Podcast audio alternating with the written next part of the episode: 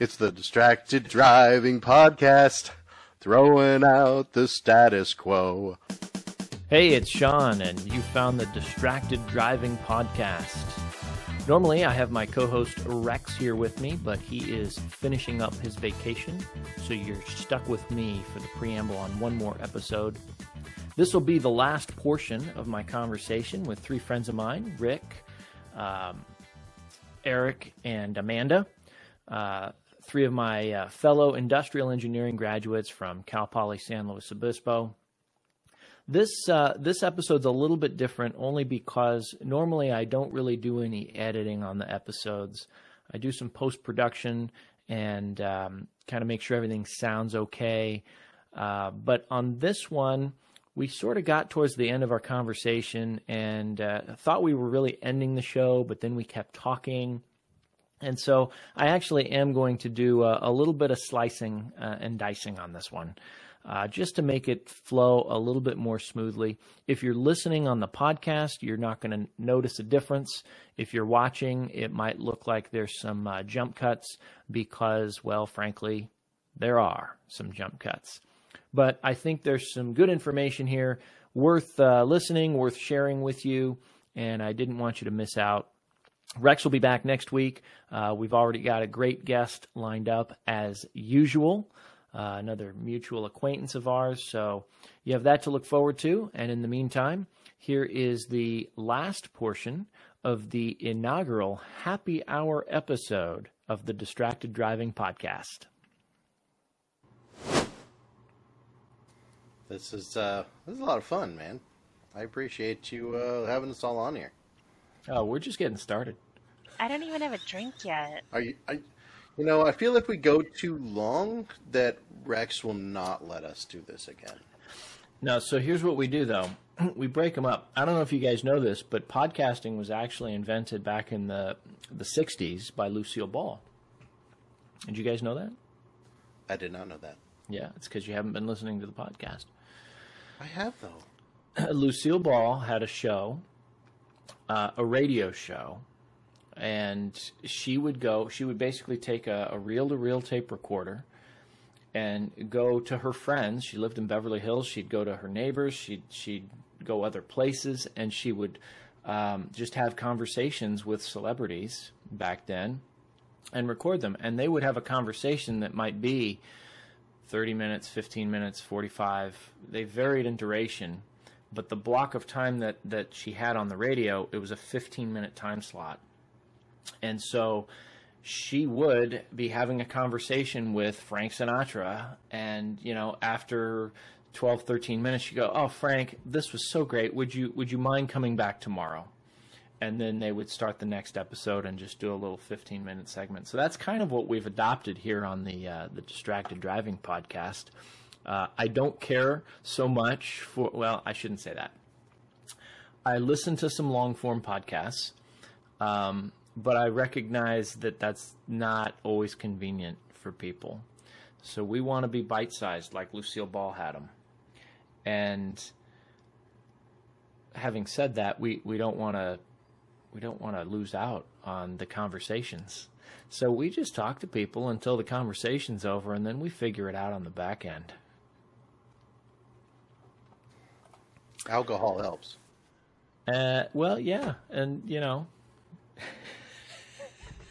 this this might be the first. This is the first happy hour edition of Distracted Driving. Cheers, um, Eric. Before we go, yes, sir. I do feel like maybe Distracted Driving could benefit from a custom theme song, and yeah, I'm not going to put you on the spot, but.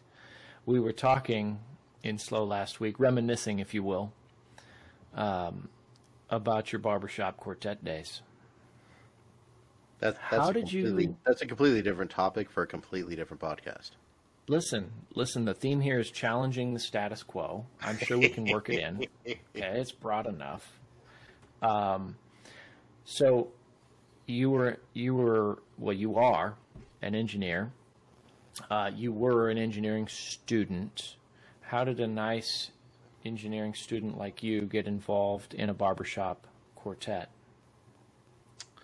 Well, I, I uh, you know, we're getting a little off topic. It's it's not uncommon for uh, for engineers to to be talented musicians. You know, there's there's a lot of a uh, lot of discipline. There's a fair amount of math when you're looking at music.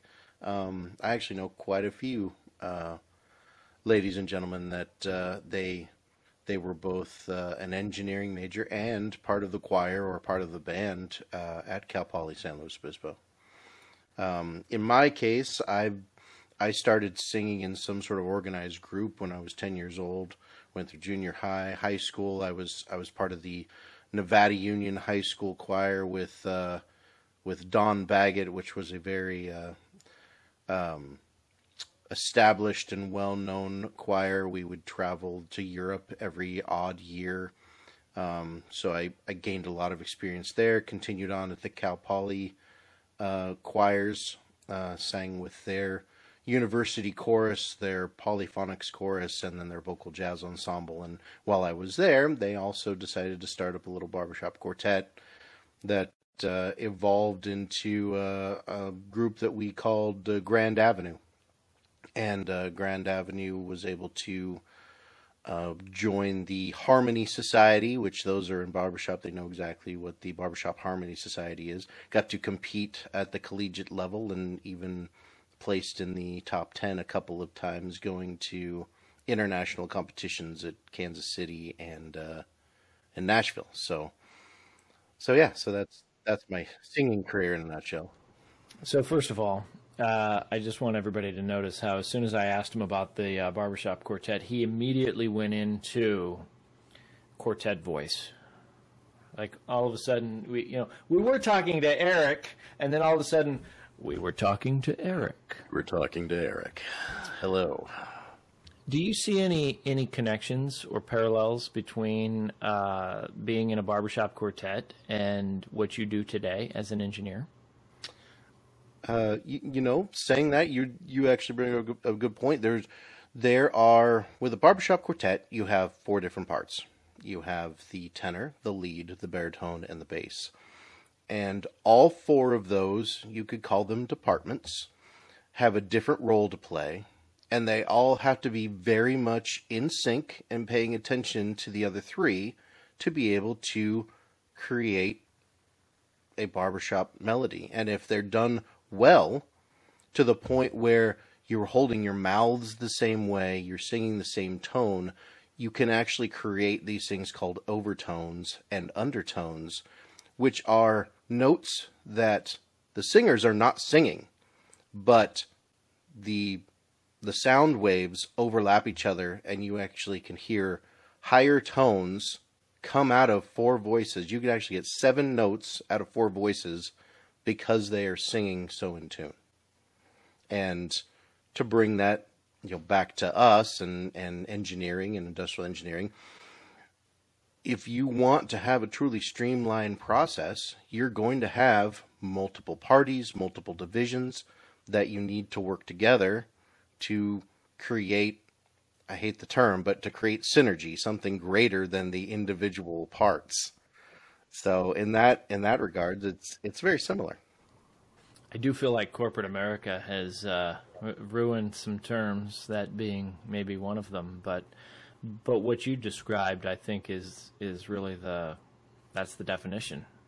That's that's what it is, and that's interesting that you went that path, because I had an ulterior motive when I when I asked you that question. I was actually in my head thinking about a segue to STEAM from STEM.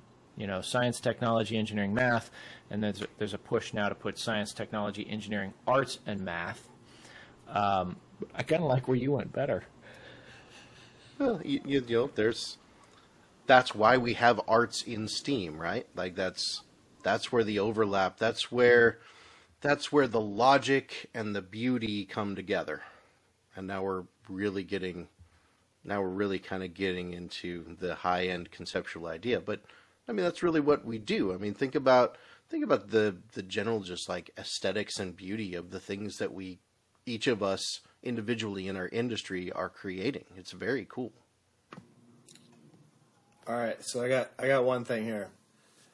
One thing I learned from the med device industry is everything is cross-functional. So you're going to deal with, you got to go, you got to go know your quality engineer and your, the people from regulatory and all the different departments, and develop rapport with them.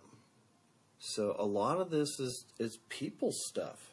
You got to be able to, to disagree, agree to disagree too, right? I mean, there's, there's going to be situations, we've all had them, right? What, what, what are the tough moments we've been in where it was like, man, this is, this is hardcore.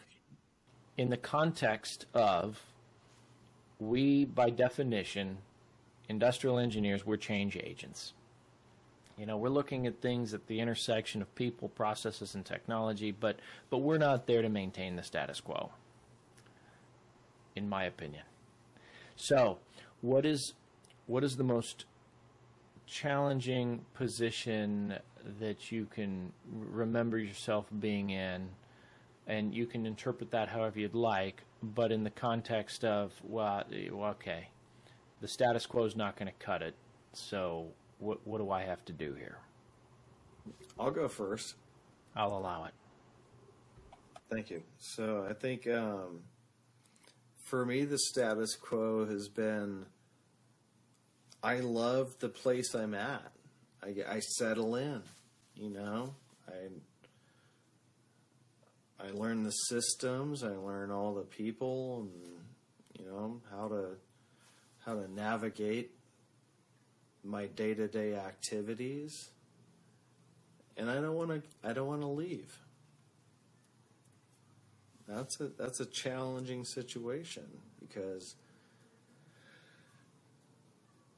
a lot of times there's better opportunities out on the horizon. You got to talk to people, network, and challenge, you know, move on to different organizations. That's, that's what I, I think personally amplified my career.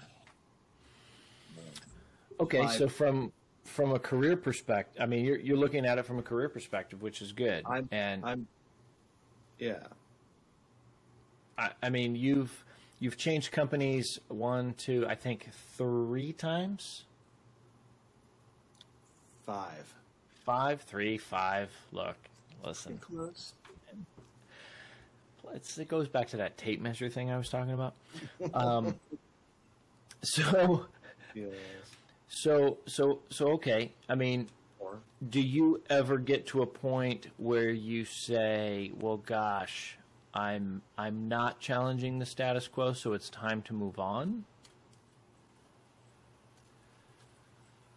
I think when you find the right environment is when you stay. And I, and for Amanda and, and Eric, they found the right environment, right? So they, they found a, a place that they could move within. And same for you, Sean, like you, you were able to stay within a, a massive organization and, and move within that company.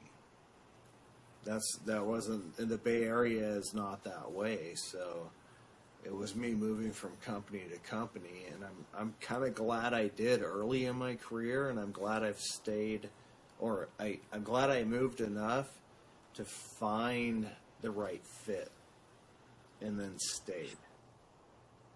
Okay. So where I'm at right now, I'm coming up on ten years, and I'm very happy. Could I disagree with Rick and also agree with Rick at the same time? Please. God, I would hope so, because that's really what gets the ratings up.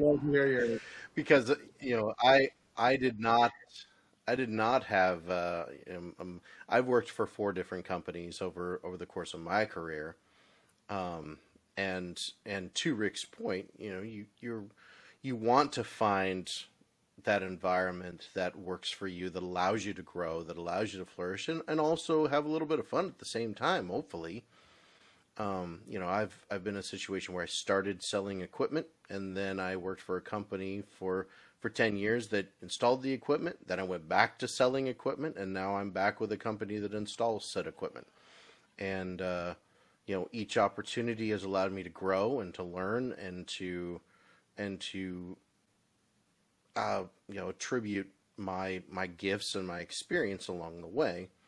Um, and, uh, you know, it, it's, it's kind of what Rick's saying is like, you know, fortunately I've had the opportunity to do it in the past and, and know what I want at this point in my life. And, and, you know, to be able to contribute and at the same time have a team that you can kind of argue with, but also, um, respect at the same time.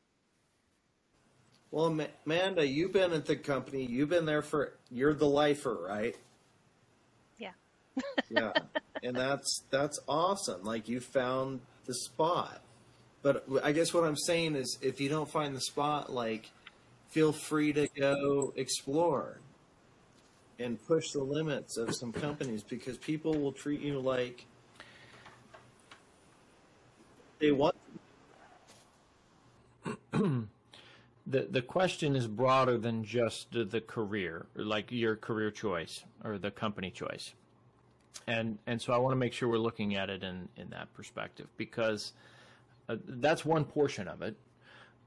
But also, regardless of where you are, um, you know, what we do and the decisions that we make and the initiatives that we're involved in are challenging the status quo. So I, I one hundred percent agree that, uh, for me anyway, that I think there's three things I always tell people, and I can never remember all three on the spot. Finding the right culture, that's kind of what we're talking about. Um, stepping outside your comfort zone and being surrounded with the smartest people you can find. Those are the three things I look for uh, in an organization. That And and that's that's from experience, like me looking back going, okay, when was I when was I having the most fun? When was I with the most effective? When was I at my best? Oh, I was surrounded by the smartest people I could find. I was kind of outside my comfort zone. And boy, the, the cultural fit was just good. We all got along. So we've covered that portion of status quo. Um, and we can continue down that path if you want. But I'm also interested in... in Uh, maybe Amanda and Eric, do you have any examples of, hey, I, I'm I'm at work in the course of my job, somebody's saying we got to keep going straight, and it seems like the path is to go left. Um, I mean, of course that happens. The the thing about it is, you know, where I'm at, it's only very recently where, um, gosh, I don't even. I don't know how much of this is, it's only very recently, you know, where we've had as much support as we should for doing the things that we want to do and need to be able to do. And so there have been times, especially in the past, where, you know, we did want to go left, or we wanted to go where we thought, um, where we thought the most opportunity would be, and we couldn't, and that wasn't easy. And so, you know, and, you know, we're, we're kind of talking about, you know, me being the lifer here and, you know, being here for so long. And it's not so much like, yes, of course, I enjoy what I do. Um, and I enjoy like running participants and working, you know, with my customers. You know, but one of the really main things, you know, the reasons that I stayed was location. It's not far from my house. I had no commute. And, um, And then I, you know, my hours are good. I could get everything I needed to get done, but it was flexible. And so then I could do things like, you know, do stuff with the kids and, and volunteer at the kids' school, which is important for me as well. So that that's actually, you know, so a, a lot of that is one of the main reasons why I've been here for so long. And so some of those those three things that you said before, I can only half agree on all of those, but I think that's for another half, time. Half agree that those are things that are important, or half agree that you uh, have found those. That they happened. That they happened, yeah, yeah. Okay. There's three things. How do you half agree? You got to like three-quarters agree or a third agree. So if I talk about my, you know, immediate group, you know, there's one person that I've been working with for almost my entire career, and she's amazing, and I look up to her every day. Um, you know, not only as someone that I work with, but, you know, as a friend too. And so, um, so that's one of the reasons that that's the, yes, you know, find, what was it? The first one that you said. Um, I don't remember what the, order the, I said. The, them, uh... it was find the right culture, the, uh, surround yourself with the smartest yes. people you can find, and uh, step outside your comfort yes. zone. Mm-hmm. And, and a lot of that was due to her. Um, and so, you know, that, that actually helped a lot. All right, L J. Well, I'll try and bring you, you had in some here, thoughts. Shawnee. So, so I don't know that I have a specific instance where we were on the right, wrong track, but I've had several instances where you're working on a project, you're going a certain direction, and then there's an opportunity to go left or right. And some of the team wants to go left, some of the team wants to go right.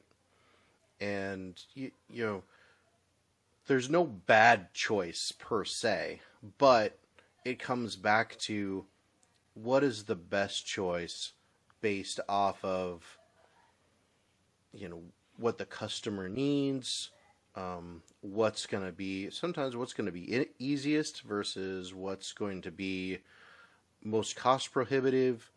Um, you, you take in all of the different, you know, business values that, that come into play. And, and honestly, it, sometimes it comes down to, uh, to a vote. Sometimes it comes down to democracy as to which path you're going to go. Um, but it, you kind of, you, you reach a point where you kind of have to stop. You have to get everybody in the room or on a conference call, and you have to say, okay, here's where we're at. We could go down this route, and the benefits are going to be this, and and the the costs or the the negatives are going to be this, or we can go, you know, path B, which is going to give us these benefits versus these costs. And and as a team, you kind of have to make that decision of, okay, what will work best for this particular environment? What will work best for the end user? What will work best for the person that's financing the whole endeavor, and make your decision according to that. So I don't know if that quite answers your question, but it kind of kind of gets you there. Well, that's it for episode twelve. I hope you've enjoyed my conversation with my friends Eric, Amanda, and Rick. I suspect that uh, they will be back either individually or perhaps as a group on a future episode of Distracted Driving. We really only uh, scratched the surface, I think.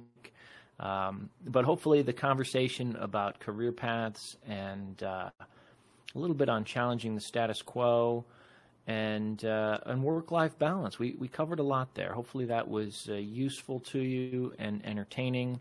And uh, maybe we'll do some more happy hour editions of the show. Speaking of which, um, if you did enjoy this, we really would love to hear from you. So go to our YouTube channel. Uh, we've also got a Facebook page now. We've got the Instagram. All of it is linked from uh, distracted driving podcast dot com. So if you cruise over there, there are links uh, on the sides of the page. You can interact with us using the social media platform of your choice. We'll see you next time. Thanks for listening.